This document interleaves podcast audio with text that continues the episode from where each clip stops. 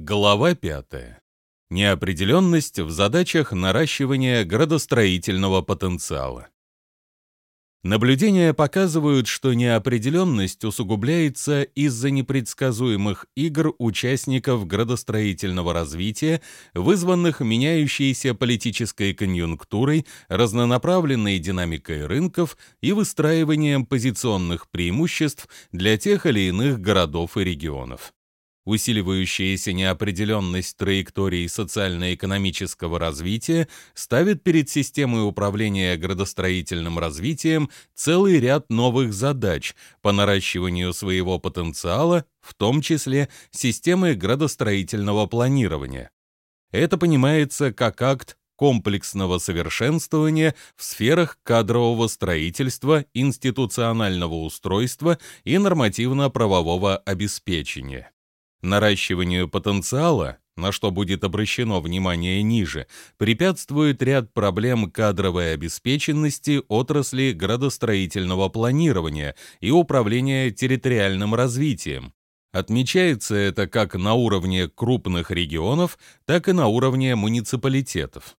Анализ возможностей наращивания градостроительного потенциала для работы в условиях неопределенности отмечает многочисленные проблемы в сферах институционального устройства и нормативно-правового обеспечения. Перспективы функциональности в течение многих десятилетий централизованная система планирования составляла фундамент социалистического строительства. Ее концептуальные установки стремились согласовывать экономический рост секторов с имеющимися в наличии ресурсами и на этой базе стимулировать социальное и культурное развитие. Генпланы городов, проекты и схемы районной планировки рассматривались как важные компоненты всей системы мер обеспечения социального прогресса. Социально-экономическая политика тех лет определяла крупномасштабные цели, оставляя для архитекторов и градостроителей задачи пространственной реализации намеченных программ и планов. Быстро меняющиеся социально-экономические и экологические условия развития влияют на градостроительство, сталкивающееся в той или иной форме с неопределенностью. Так смена политических курсов ставит города перед сложным переплетением проблем. Связаны они были с прекращением финансирования сверху и невозможностью мобилизовать адекватные ресурсы на местах для развития инженерной инфраструктуры и решения проблем экологии. Наращивание потенциала предполагает обеспечение дееспособности системы градостроительного планирования, дабы быть в состоянии дать адекватные ответы на возникающие вызовы и угрозы. В последние четверти прошлого столетия во многих развивающихся странах реформы в системе градостроительного управления и планирования проходили под лозунгом децентрализации управления. При этом передача полномочий зачастую проходила без должного обеспечения необходимыми ресурсами. В странах с переходной экономикой поспешная приватизация жилья и недвижимого имущества и стихийный выход частного сектора на уровень принятия решений на местах – все это внесло свою негативную лепту в реформирование градостроительства. Необходимость проведения административных реформ градостроительства определила важную инициативу на международном уровне – глобальную кампанию по совершенствованию городского управления. Внимание ее было обращено на вопросы баланса обязанностей и ответственностей, развития механизмов координации и обеспечения демократических принципов в процессе принятия решений. Новые рычаги администрирования стали крайне необходимы для того, чтобы справляться с коллизией целей и требований, обусловленных различиями в интересах у участников градостроительной деятельности в рамках продвигаемой доктрины полагали, что благодаря рациональному администрированию могут быть созданы необходимые условия, позволяющие добиться успеха в стимулировании и поддержке инноваций в формировании новых партнерских связей на всех уровнях. Тогда считалось, что одним из ключевых вопросов и наиболее важной задачей для администрации города является выбор необходимых инструментов и рычагов для стимулирования, позволяющих успешно мотивировать усилия частных лиц, домохозяйств, общин и добровольных организаций и обеспечивать более тесную координацию этих усилий, содействуя тем самым дальнейшему совершенствованию города. Среди потенциальных выгод для государственного сектора виделись возможности для проведения мероприятий по реконструкции районов, пришедших в упадок, оживление экономической деятельности и увеличение поступлений от налогов по мере повышения интенсивности освоения городских территорий. Еще одним новшеством того времени явилось так называемое инфраструктурное стимулирование национального развития, предусматривающее максимальное использование государственных инвестиций для развития дорог и инженерных сетей, которые обеспечат и развитие национальной экономики. Не теряют актуальности заявления о том, что реформы должны содействовать достижению целей устойчивого развития. Исследования показывают, что для этого требуется совершенствование самой системы планирования и соответствующих институтов, а также налаживание партнерских связей между различными субъектами деятельности. Считается, что в решении задач устойчивого развития ключевая роль отведена национальным правительствам, которые посредством развития нормативно-правовой базы и механизмов координации с местными властями должны решать вопросы перевода экономического и территориального развития в русло экологической устойчивости. Позитивные перемены в политике городского развития передовых стран связаны с переходом от чисто менеджерского подхода к более совершенному антрепренерскому управлению. Это открывает новые возможности для формирования гармоничной городской среды путем регулирования работы рыночных сил. Передовая градостроительная практика демонстрирует примеры реструктурирования экономической базы, делая ее привлекательной для глобальных инвесторов, обеспечивая в городском планировании примат общественных интересов. Для достижения поставленных целей, предполагающих переход к парадигмам устойчивого развития, важно обеспечивать оптимизацию моделей пространственного поведения и потребления ресурсов. В рамках Всемирной кампании совершенствования городского управления были определены ее базовые положения, основу которых составляли такие принципы, как общественное участие, главенство закона, прозрачность, отзывчивость, согласованность, равноправность, рациональность, эффективность, ответственность и стратегическое видение. Считается также, что только совершенство городского управления не даст возможности рыночным силам бесконтрольно хозяйничать в городе. Сферы наращивания потенциала системы планирования.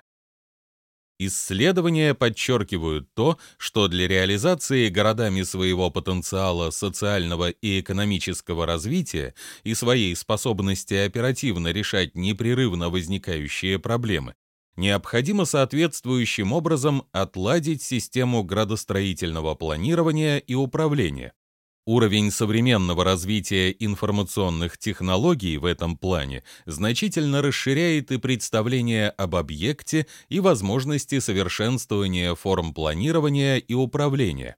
Ближайшие годы должны стать инновационными и в плане развития всей системы градостроительного планирования, и в плане освоения новых технологий управления градостроительным развитием. Редко проблемы могут быть решены простой инъекцией технологий, ибо сами по себе они не способны заменить ту серьезную работу, которую необходимо проводить для улучшения содержательной стороны градостроительного планирования и управления. В новых условиях развития конкурировать приходится и регионам между собой, и государственному сектору с частным, Трудно также полагать, что штат госслужбы и муниципальных органов власти настолько морально мотивирован, что и при очень низких жалованиях не перейдет на работу в частные структуры или будет усиленно сопротивляться давлению коррупции. Децентрализация управления часто рассматривалась как синоним демократизации и антипод тоталитарности. При новой диспозиции политических сил, связанной с расширением круга участников градостроительной деятельности или стейкхолдеров, вопросы децентрализации обретают новые значения и смыслы. Однако для того, чтобы новые роли были бы приняты на местном уровне, они должны быть соответствующим образом определены в правовом отношении. Происходящие в мире изменения способствовали повышению мобильности. Одним из примеров этого является меняющаяся география занятости, активно перемещающаяся в те регионы, которые предлагают наиболее выгодное сочетание квалификации и стоимости трудовых затрат, надежности инфраструктуры и доступности рынков сырья и сбыта. Именно эти факторы в конечном счете определяют конкурентоспособность выпускаемой продукции. Требуется соответствующая политика и совершенствование процедур и методов планирования, соотносящих обеспечение долгосрочных интересов устойчивого развития с краткосрочными выгодами, приносящими порой серьезный ущерб социальным интересам общества формирование демократических институтов градостроительства и совершенствование системы городского управления требует правовой демаркации городского пространства. Для предотвращения негативных проявлений необходимо, чтобы жители были вовлечены в механизм контроля над производством городских пространств. Обслуживая интересы капитала, город перестал принадлежать народу. Таким образом, право на город обращает внимание на восстановление значимости города для его жителей. Город является важным местом коллективной жизни, а концепция «право на город» стала лозунгом новой политической перспективы. Город, как отмечают исследователи, является политическим пространством. В нем должно формироваться консолидированное выражение коллективной воли. Это пространство способствует развитию солидарности, но и представляет собой огромное поле конфликтов. Право на город раскрывает возможности для адекватного распределения всех видов ресурсов развития. Право на город также касается и функционирования мест приложения труда, работы систем здравоохранения, образования, коммунально-бытового обслуживания и доступности жилья. Право на город некоторыми ассоциируется с правом каждого создавать города для удовлетворения потребностей. Однако это индивидуальное право не должно вступать в конфликт с коллективным правом. Право на город — это не просто право на то, что уже существует в городе, это также право превратить город в нечто более совершенное.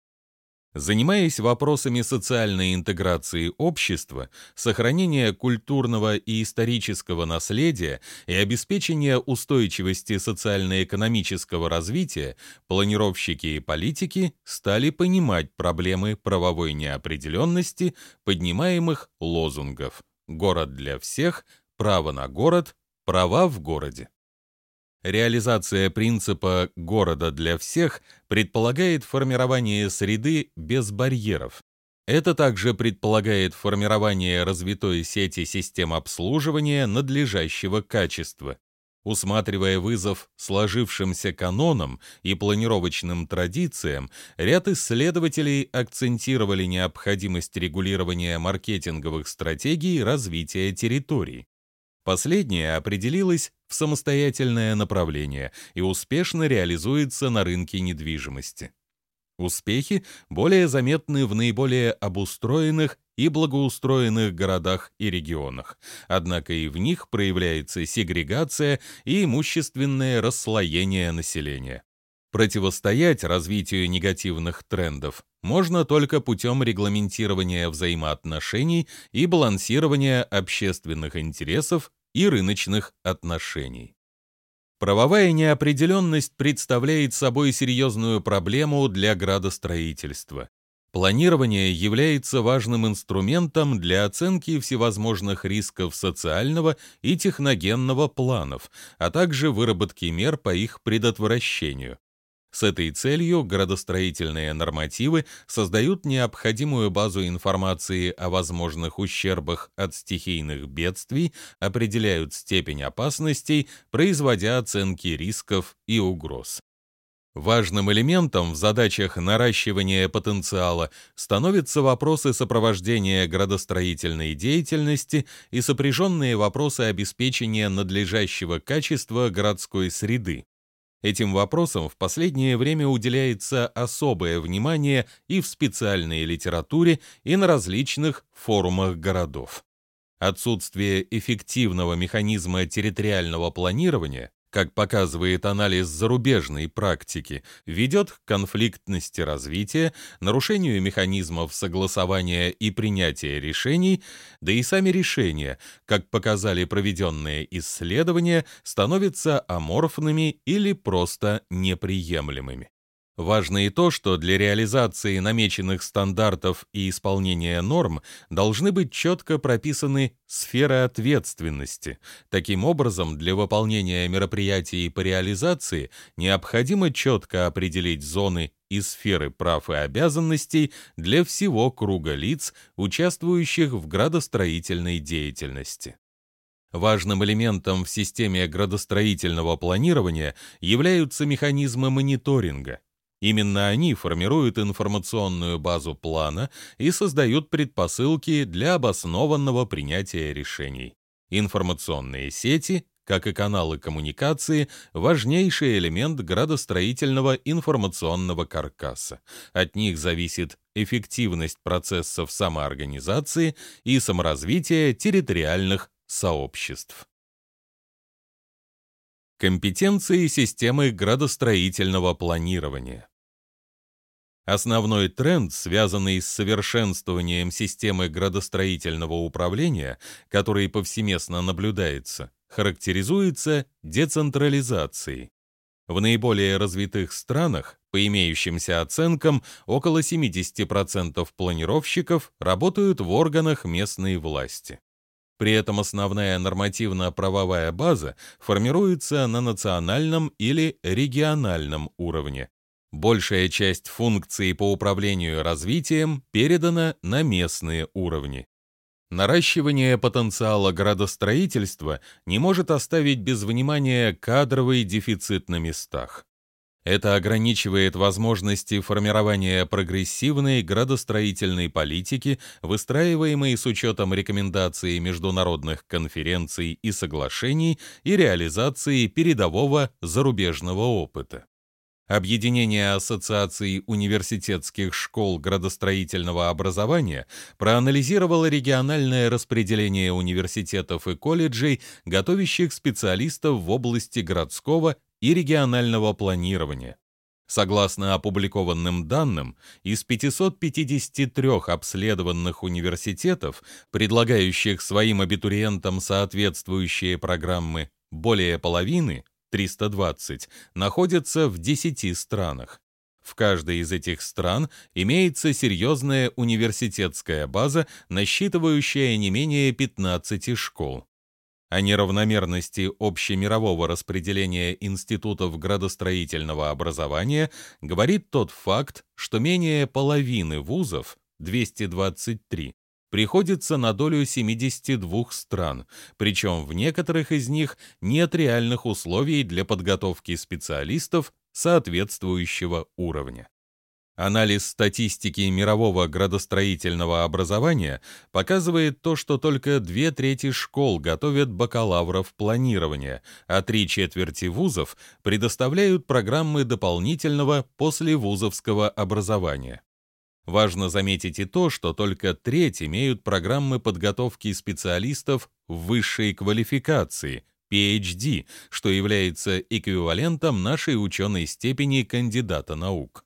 Статистика говорит о том, что многие абитуриенты из развивающихся стран отправляются в наиболее развитые страны для получения образования и подготовки диссертаций. Примером тому является то, что в США в 2005 году 44 из 90 диссертаций PhD были защищены иностранными аспирантами и соискателями. Учитывая существенные различия в организации систем планирования в различных странах, ряд университетов стал корректировать программы вузовской подготовки для иностранных студентов. Причиной тому стало желание повышения качества подготовки планировщиков для решения градостроительных задач в различных странах, с учетом этой озабоченности, многие университеты США и Канады предлагают специальные международные программы градостроительного планирования. Практикуется также включение в базовые программы учебных комплексов специальных разделов для решения задач планирования в развивающихся странах. Анализ региональных различий показывает, что вузы стран Азии готовят больше бакалавров, в то время как ученые степени присуждаются больше в американских школах. Отмечаются существенные региональные отличия в оценках важности обретения тех или иных знаний и навыков для получения искомой степени бакалавра или магистра городского и регионального планирования анализ учебных планов и задач постижения технических навыков, навыков общения и аналитических навыков выявил большое разнообразие в подготовке градостроительных кадров в Европе. Это и а. самостоятельная специальность, б. специализация в пределах родственных дисциплин, таких как архитектура, ландшафтная архитектура, география или экономика, в как второе высшее образование с прохождением специальной программы профессиональной подготовки. Такое разнообразие обучения планированию отражает различные местные традиции и градостроительную культуру, обусловленную историей и географией стран Европы. Вероятнее всего, большая часть этого разнообразия сохранится в обозримом будущем, несмотря на попытки Болонского соглашения подвести все под общую гребенку. Программы градостроительной подготовки, направленные на формирование профессии, должны соответствовать требованиям на местах и тем самым удовлетворять национальный контекст развития. Неопределенность кадровых потребностей вызвана, как показало исследование, неясно выстраиваемой картиной институциональных реформ, поэтому рассмотрение различных уровней и диапазонов решаемых задач приводит к различным оценкам кадровых потребностей. Так, например, задаваясь вопросом обеспечения населения доступным жильем, потребность для отрасли оценивалась в 67 тысяч специалистов-градостроителей самого различного профиля. По другим расчетам говорилось, что понадобится 25-30 лет для решения задач кадровой подготовки, поскольку современная Россия нуждается в 30-35 тысячах дипломированных градостроителей. Анализ строился на основе данных выпуска архитекторов со специализацией градостроитель. Многие просчеты в формировании и реализации градостроительной политики связаны сегодня с дефицитом подготовки кадров. По оценкам, для выполнения работы по управлению градостроительным развитием в нынешних социально-экономических условиях штат градостроителей должен составить 20 тысяч профессионалов. При этом большая часть рабочих мест специалистов-градостроителей должна быть в органах субъектов федерации и местной власти. Остальные, около 40%, в органах федеральных ведомств, в проектных институтах и исследовательских центрах. Ежегодно необходимо 500-600 специалистов для заполнения вакансий. В настоящее время большая часть этих мест занимается лицами, не имеющими градостроительной подготовки. Система специальной градостроительной подготовки может эффективно восполнить эту брешь и содействовать наращиванию кадрового потенциала градостроительства. В формировании содержательных программ образования приоритетными являются такие вопросы, как градостроительная политика, градостроительное законодательство, экономика градостроительства, оценка экологических последствий реализации градостроительных проектов, теория планирования и развития рынков, направление обеспечения качества жизни и стандартов проживания, решение проблем транспорта, кризисное управление, программное и информационное обеспечение градостроительной деятельности. Посредством развития различных форм сотрудничества задачи наращивания кадрового потенциала могут быть решены более эффективно. Слишком часто подчеркивалась важность международной экспертизы в решении задач градостроительного развития и модернизации системы планирования. Также считалось, что привлечение международных авторитетов для проведения занятий и обучения обучающих будет способствовать наращиванию кадрового потенциала в градостроительстве. Опыт показывает, что далеко не всегда результаты соответствовали ожиданиям. Здесь проявляется принцип айсберга, требующий взвешенной оценки рисков, сопряженной неопределенности. Неопределенность перспектив наращивания градостроительного потенциала. Планирование – узловое звено в системе градостроительного управления. Для своего совершенствования оно должно стать менее кодифицирующим и более инновационным. Во многих странах считают, что социальный заказ на планирование уже в меньшей степени диктуется государством, а в большей степени преследует решение задач, выдвигаемых развивающимся гражданским обществом и растущим корпоративным сектором. В меняющихся условиях главной задачей планирования становится обеспечение соглашения между заинтересованными сторонами. Причем достигнут консенсус должен быть только путем переговоров, поскольку городская власть более не считается единственным держателем пакета знаний об общественном интересе. Градостроительное планирование, как показывает анализ его дееспособности в контексте работы всей системы управления, может как содействовать социально-экономическому развитию, так и тормозить его, затрудняя решение самых актуальных проблем, масштаб и характер которых в развитых и развивающихся регионах по-разному осознается и оценивается. В силу возникающей неопределенности образуется разрыв между расширяющимися управленческими возможностями и способностями властей управлять градостроительным развитием. Проведенный анализ показывает, что методы планирования в активно развивающихся регионах также меняются, впитывая новые инициативы. Властные структуры и органы планирования вынуждены продвигать и новые организационные формы, и новые инструменты, дабы ответить на запросы времени.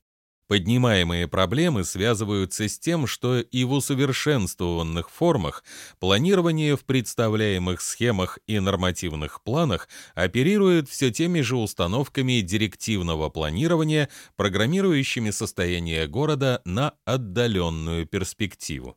Для обеспечения успеха важно, чтобы все заинтересованные стороны обрели и соответствующую правовую базу, закрепленную в организационных формах. Пороги неопределенности в системе градостроительного планирования проявляются из-за диссонансов, вызванных не столько меняющейся социальной политикой государства, сколько попытками решения проблем путем проведения фрагментарных реформ институционального устройства. Органы власти на местах обретают новые права, а вместе с ними новые обязанности и новые сферы ответственности. Для их эффективного выполнения требуется соответствующая нормативно-правовая база и подготовка кадров. В условиях правовой и нормативной неопределенности прогрессируют негативные тренды, противоречащие принципам устойчивого развития городов негативно сказывается на качестве жизни населения и состоянии городской среды снижающаяся социальная сплоченность общества и увеличивающаяся экономическая сегрегация. Поэтому перед градостроительной теорией и практикой встают соответствующие задачи по наращиванию градостроительного потенциала. В условиях отсутствия подобающей нормативно-правовой базы рыночные механизмы в градостроительстве наносят больше вреда. Выявление кризисных зон помогает заострить внимание на понимании проблем и таким образом искать новые формы градостроительного планирования для решения реальных задач пространственного развития. Оперативность градостроительного управления и проблема обоснованности планировочных решений в условиях неопределенности обретают особое значение. Исследование выделяет ряд фактов, которые дискредитируют систему городского планирования.